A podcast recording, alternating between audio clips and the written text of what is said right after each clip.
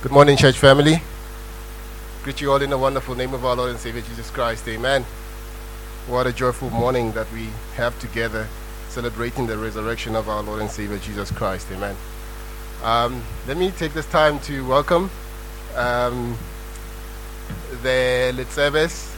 Uh, I'm saying it right, no? Lushanto and her husband. Please remind me of your name, brother. Teboho. Uh, Teboho and Lushant, Lushantle. Um, uh, do you feel at home? Get to know them. Um, they are dear brothers and sisters, uh, brother and sister. Uh, the last time I, I saw uh, Lushantel, she was not married, and good to see you and your husband. We met in in Living Hope, uh, so it's good to see you. And also welcome to Tammy and, and Tepiso. They are uh, familiar faces to us uh, were members of our church before they uh, left us and went to Brackenhurst. Uh, so, yeah. Um, usually we go through Mark. Uh, my desire was that as we got to uh, um, Easter Friday, uh, Good Friday, and um, Resurrection Sunday, that we would be in the portion where it is about that. But um, unfortunately, we, we, we, we, we are not there yet. But I want to take you to Luke chapter 23, verse 55, um, up until Luke chapter 24, verse 12. Luke chapter 23, verse 55, up until Luke 24, verse 12. And the title of today's sermon is He is Not Here. He is Not Here. Let us take this time and uh, present it to the Lord in prayer, shall we? Uh, dear Heavenly Father, our Lord and God, we thank you. We thank you that you are God. We thank you that death did not have the last say. We thank you that in you we have that victory.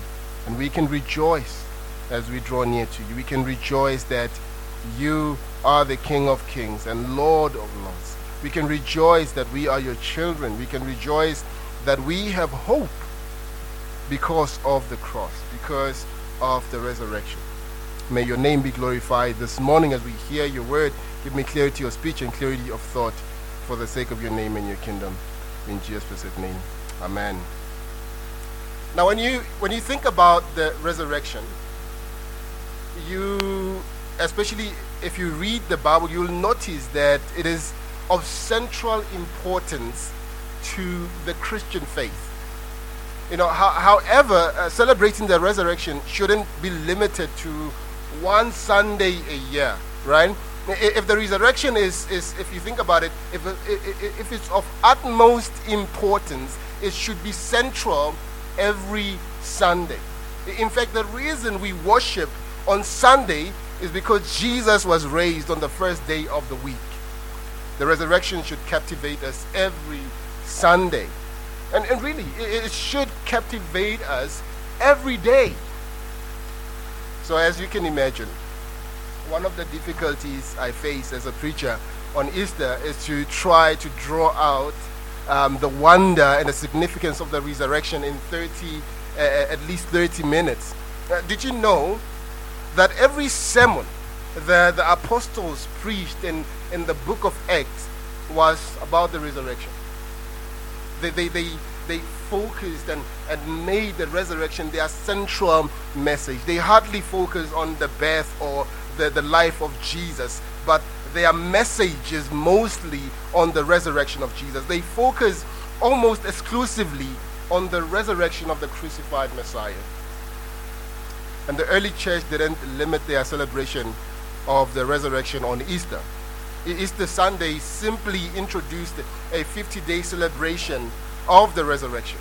And needless to say, I don't have time to draw out all the riches of the resurrection this morning. I'm only going to focus on the first 12 verses, as um, I said, uh, of, of, of, uh, of, of, of, of, this chapter that we just read in Luke. But over the, the, the this time, I want us to um, to use our sanctified imagination, right? As we, we read and, and, and meditate on these verses, I, I want us to draw near to the Lord and, and, and, and, and open our hearts to be impacted, to be uh, changed and transformed by what we read. Now, let us look at these verses as I said. We'll, we'll start with chapter 23, verse 55. I read from the ESV. Follow me as I read God's word. The women who had come with him from Galilee followed and saw the tomb and how his body was laid. Then they returned and prepared spices and ointments. On the Sabbath day, rested according to the commandment. Verse 24, verse 1. But on the first day of the week, at early dawn, they went to the tomb, taking the spices they had prepared, and they found the stone rolled away from the tomb. But when they went in, they did not find the body of the Lord Jesus. While they were perplexed about this, behold, two men stood by them in dazzling apparel. As they were frightened and bowed their faces to the ground, the men said to them, Why do you seek the living among the dead? And the title, He is not here, but has risen.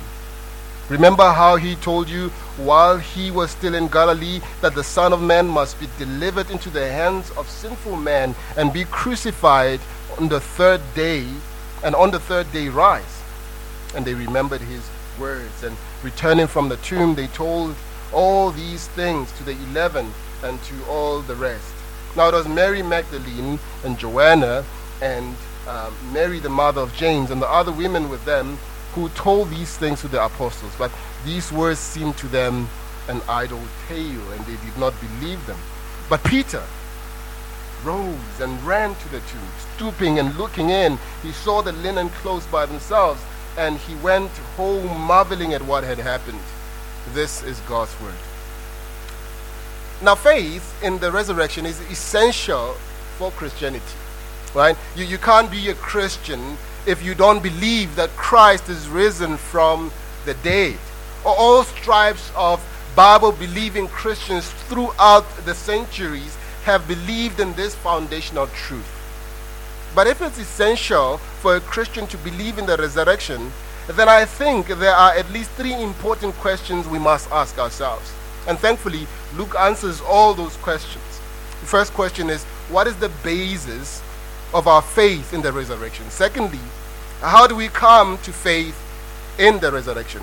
And thirdly, why does our faith uh, uh, uh, why does our faith rest in the resurrection? Um, why does it matter? Right. First, let us look at um, the first question. What is the basis of our faith? In other words, we ask ourselves, did the resurrection actually happen? Right? And this is a critical question for, for Luke to ask. It's behind his very purpose in writing this book. It is the first chapter. In the first chapter of Luke, he tells us he tells us why he wrote his gospel. It was to give an orderly account of the eyewitness testimony concerning Jesus, so that we have certainty concerning our faith in him.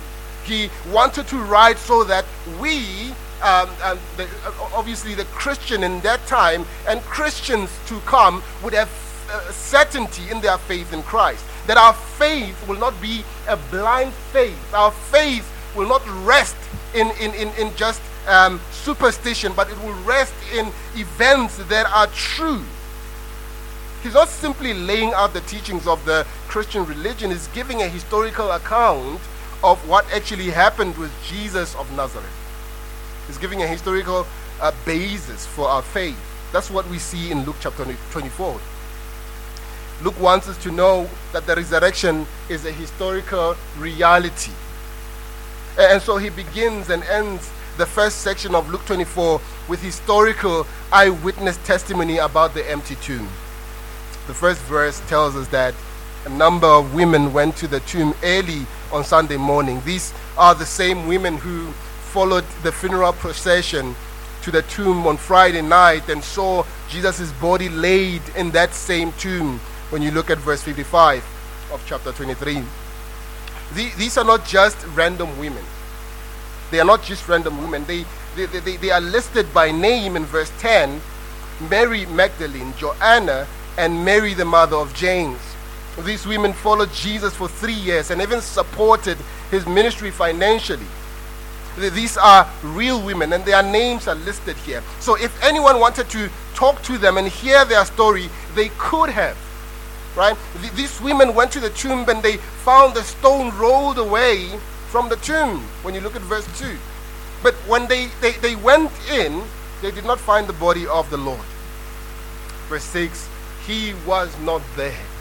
That was the, the report, right? From the two strange men who appeared. He is not here. The, the, the last of our passage also gives eyewitness testimony to the, uh, the, the last verse of our passage gives eyewitness testimony to the empty tomb. In verse 12, Peter runs to the tomb, but he finds it completely empty except for the linen clothes that Jesus had when he was buried. Luke is intent um, on establishing the historical reality of the resurrection. He, uh, he, he does that later in the chapter by recounting Jesus' appearance to a number of his disciples. But before he gets to the post resurrection appearances, he wants to establish that the tomb was empty.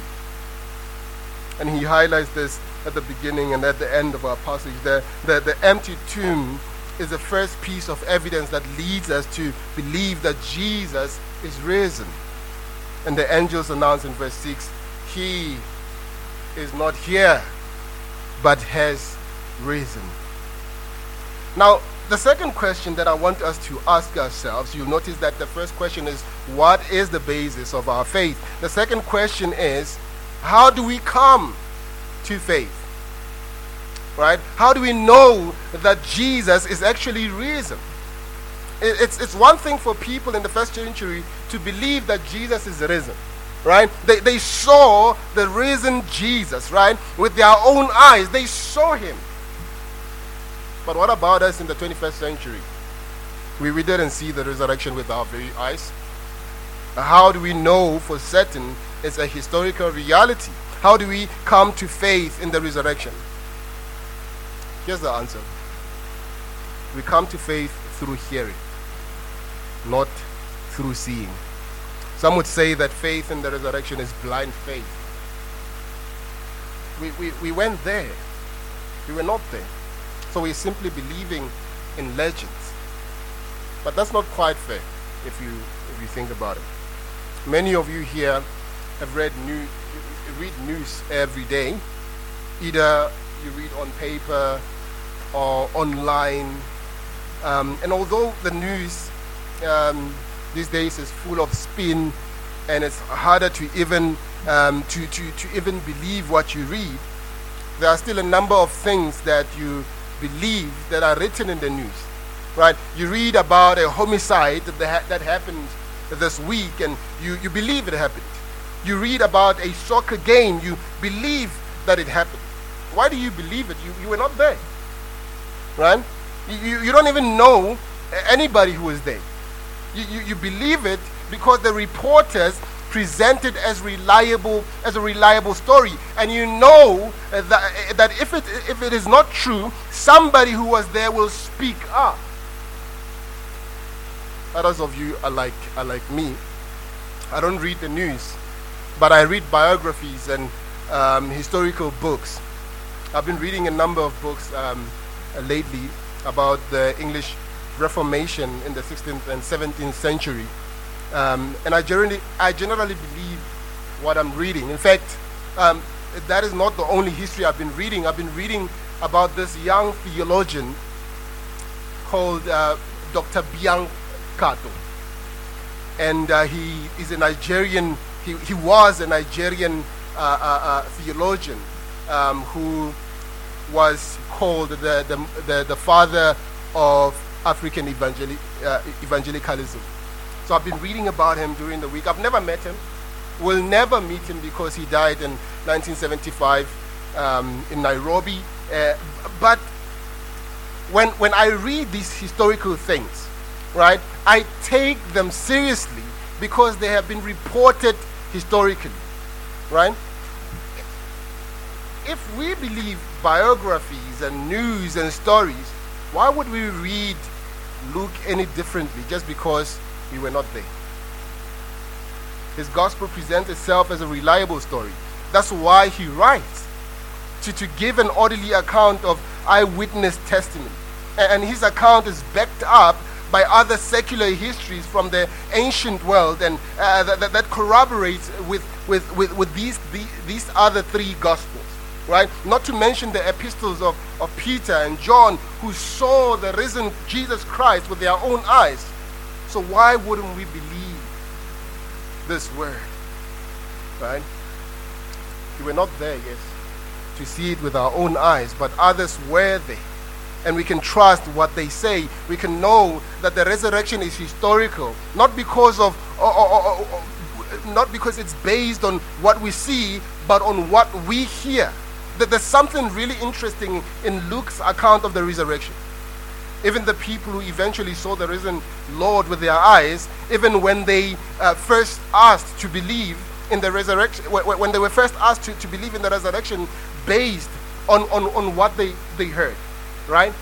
They, they, they, they believed based on what they heard.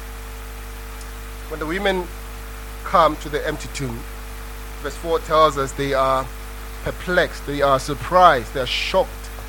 They don't know what to make of it. But then the two angels appear and they tell them what to make of it. In fact, they tell them that they shouldn't be perplexed because Jesus already told them this would happen. Look at verse 6 he is not here, but has risen. Remember how he told you while he was still in Galilee that the Son of Man must be delivered in the hands of sinful men and be crucified, and on the third day rise. He has said this before. At this point, the women had not seen Jesus. They had only heard that he was risen, and the angels remind them that Jesus had already told them that he would rise. These women, women who would see the risen Lord with their eyes, were first being asked to believe that Jesus was risen based off what they heard. What they heard from Jesus before he was crucified, what they heard from the report of the angels. And here's the amazing thing the women believe in the resurrection based off what they hear. We are told in verse 8 they remembered his words. That is, they believed. They, they believed his words. Then the women go and tell the 11 apostles what they heard. In, in fact, in verse 10, it should probably be read, they kept on telling these things to the disciples. They kept on saying these things. Uh, this is the pattern that we see from here on out in Luke's writing as people become convinced of the resurrection, they tell people about it. Do you see that, brothers and sisters? Do you see what is happening? That when they become convinced of this reality, when they, they, they, they, they are convinced that Christ indeed has risen and He is Lord because of that, that they, they cannot keep quiet about it. They, they cannot keep it to themselves. They, they, they want to tell it to everyone. They, they, they want to go tell it on the mountain, right? To everyone who is listening, they, they, they everyone they wanna they, they encounter, they, they wanna tell them about this risen Lord who is victorious. Everyone that they come across, they want them to hear this amazing news of Jesus rising from the dead, Jesus breaking out of the tomb, Jesus defeating death itself. They want to say it loud. They were not quiet about it. Once they were convinced, you couldn't keep them quiet. Let's think about the early church. The, the, the, the, the, the, kind of persecution that they experienced, the kind of pain and trial that they went through because of the gospel the, the, the, the logical thing, humanly speaking, was for them to stop talking about this thing. But they spoke about it nonetheless, knowing that they will be fair to the lions if they speak about it, knowing that they will be beheaded if they speak about it, knowing that they will be crucified themselves if they speak about it, but they continue to speak about it. They were jailed and chained, but the only thing that the jailers did not do was close off their mouth. Because even when they were there, they spoke of him and they spoke of his resurrection.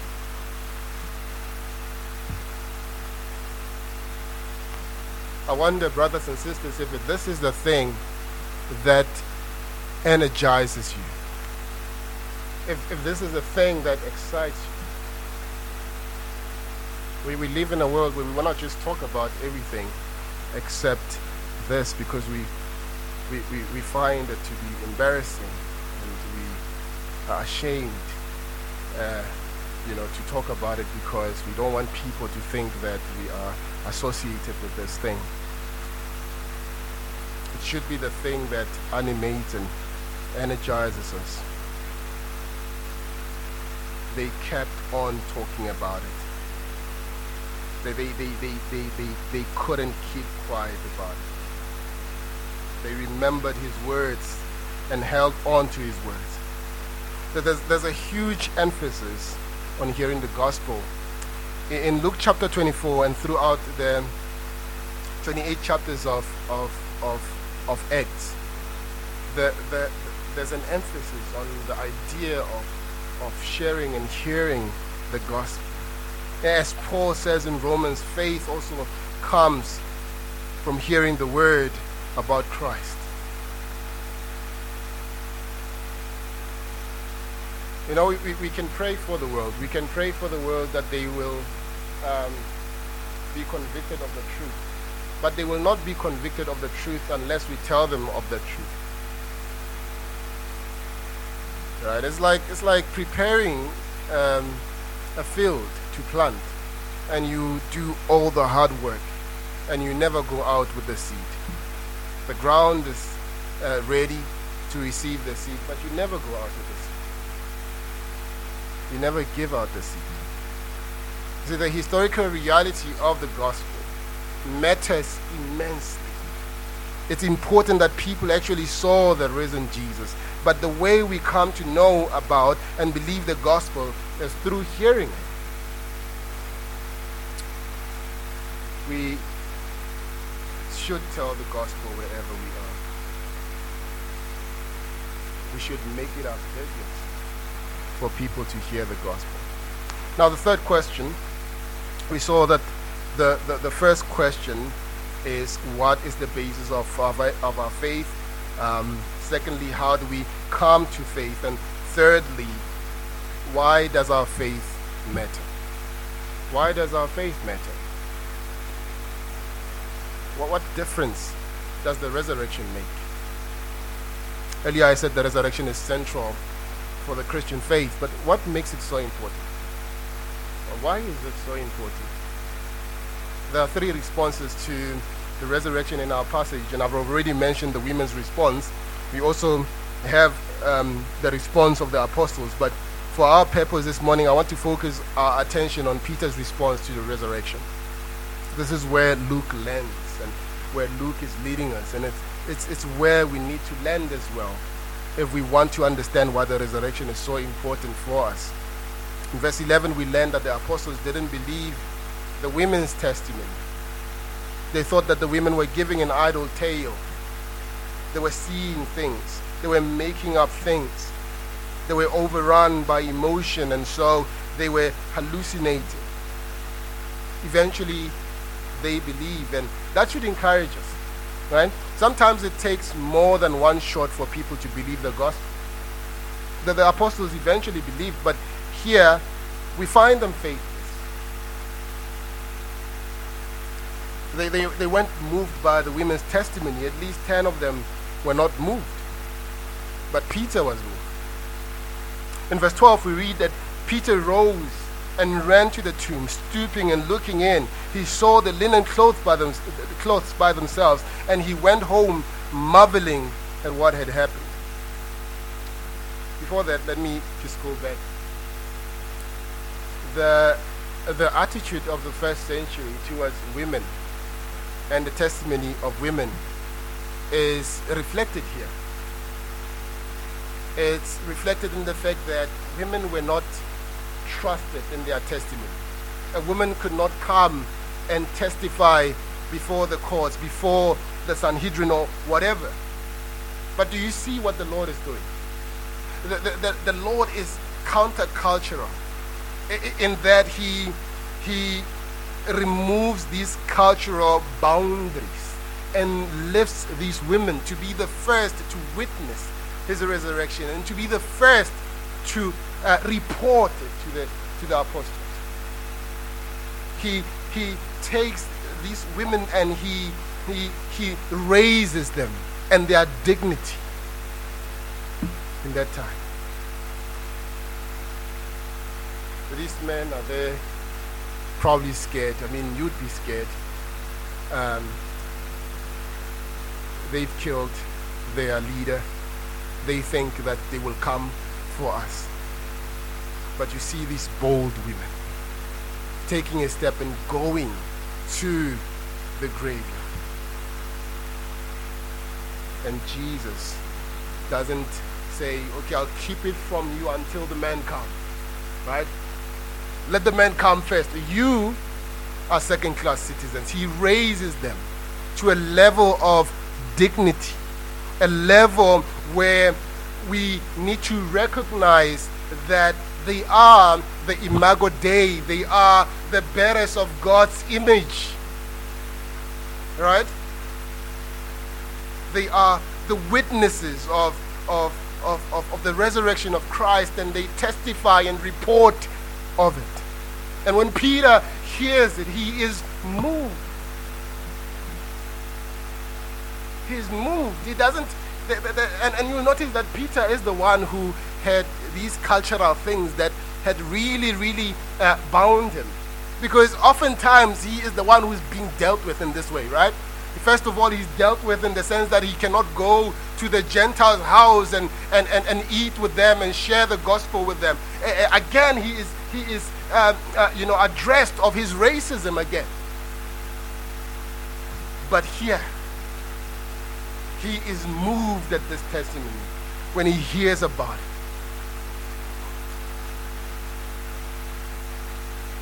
He marvels. He's floored. But why? What left him in awestruck wonder? Well, to answer that question, we need to think about where Peter was, at, uh, uh where he was personally, when, when the women told him about the empty tomb. Right? Peter had a pretty stellar history with Jesus. In chapter 5, he encounters Jesus in his fishing boat and is completely changed by him. Peter leaves everything and follows Jesus. Chapter 5, verse 1 to 11. And later, when everybody starts to abandon Jesus, uh, Jesus asks his disciples, Do you want to go away as well? In John chapter 6, verse 66 and, uh, and 68, Peter says, Lord, whom shall we go to? You have the words of eternal life. Peter was also the first one to speak up and acknowledge that Jesus is the Christ. He is the Son of God in Luke chapter 9, verse 20. Peter had bold faith, at least until Jesus was arrested. Then Peter's faith started to falter. falter. He denied Jesus three times. Does this ring a bell? Can you also relate that we have uh, uh, moments or days or weeks of our high in, in, in, in the faith, right? And then all of a sudden we uh, lack faith, we doubt, we are filled with doubt, and we are filled with disbelief. When the rooster, rooster crowed, he knew. And now Jesus has been crucified and buried this man of great faith has been stripped down raw to failure. When the women show up and tell him about the empty tomb, he has no time to question their credibility. He has no time for cultural standards. His faith is staggering on the edge of the abyss. Can you picture Peter when the women show up? Off alone in a corner, his head buried in his hands, showing visible signs of bitter weeping, despondent, discouraged, with a dark cloud over his head. When the women speak, the apostles don't believe their testimony. The ten are there in unison, questioning the women, and Peter is there on his corner, wondering if he still belongs. Doesn't that ring a bell? Wondering if he's still a part of the community. But when Peter hears the report, he has a different response. He gets up. And do you, uh, uh, uh, do you see what it says? He runs. he gets up and he runs. He, he does not pace, he runs. You, you, you, can, you can imagine what is going on in his heart as he runs. Could it be that there is light on the other side of darkness? Could there be another chance? He runs. If this picture of Peter is correct, then maybe it's not so hard to see why he responded to the empty tomb the way he did. Why did Peter marvel when he saw that Jesus' body was in, in the tomb? Why was he left in awestruck wonder? The empty tomb gave Peter hope. Until this moment, his perspective was one of defeat. His faith had been defeated and Jesus had been defeated. All of his hope in the Savior had been dashed. Jesus was dead, but now, seeing the empty tomb, there was hope. And the same is true for us, brothers and sisters. The resurrection matters because it gives us hope. Jesus said he was going to give his life as a ransom for many. Jesus said that through his death, there would be forgiveness of sins. Jesus said that through his death, there could have, there, there, there, there would be eternal life. But he, when he died, all of this went out of the window. All of this, all of what he said didn't matter anymore. If he wasn't raised from the dead, you have every reason to doubt everything that he did. A dead Savior is no Savior at all. But Jesus is raised. You have every reason to believe everything that he said. The resurrection vindicates Jesus' death. It validates all that he had said up until this point. If Jesus is not risen, then nothing's left but discouragement. But if Jesus is risen, there is eternal hope. We can, we can have uh, forgiveness of our sins through the cross. We can have eternal life. In fact, even though we will all die one day, if we have faith in Jesus, we will also be raised like Christ. Jesus said, I'm the resurrection and the life. Whoever believes in me, though he die, yet he live. And everyone who lives and believes in me shall never die. Do you believe this? That is the hope that Jesus' resurrection brings, and that is why the resurrection matters. That's why it's essential to the Christian faith. One remarkable thing about our passage is that the announcement of the resurrection is initially met with skepticism or even unbelief. Why were the women initially perplexed? Why did the apostles not believe? Jesus told them multiple times that he would be raised from the dead. They heard it over and over again. They should have known. I think it's because it's easy for us to believe in death, but it's hard to believe in life. We see so much death all around us, don't we? We see it on the news, obviously, but we see it closer to home as well. We see it represented in every, each and every Easter with accidents on the roads. We are so convinced of, of death. You don't need to convince anyone here. You don't need to spend 15 minutes talking about the reality of death. All of us know about death. All of us have experienced it. We all know someone close. We all know a loved one. We all know a friend, a colleague, a neighbor. Nobody needs to be convinced of that. But we find it hard to be convinced of life. It's easy to believe in what we see all around us than what we hear in the gospel. We see sickness, deterioration, cancer, and death. We go to funerals, and the people we bury don't come back to us. It's so easy to believe in death. That's what we see.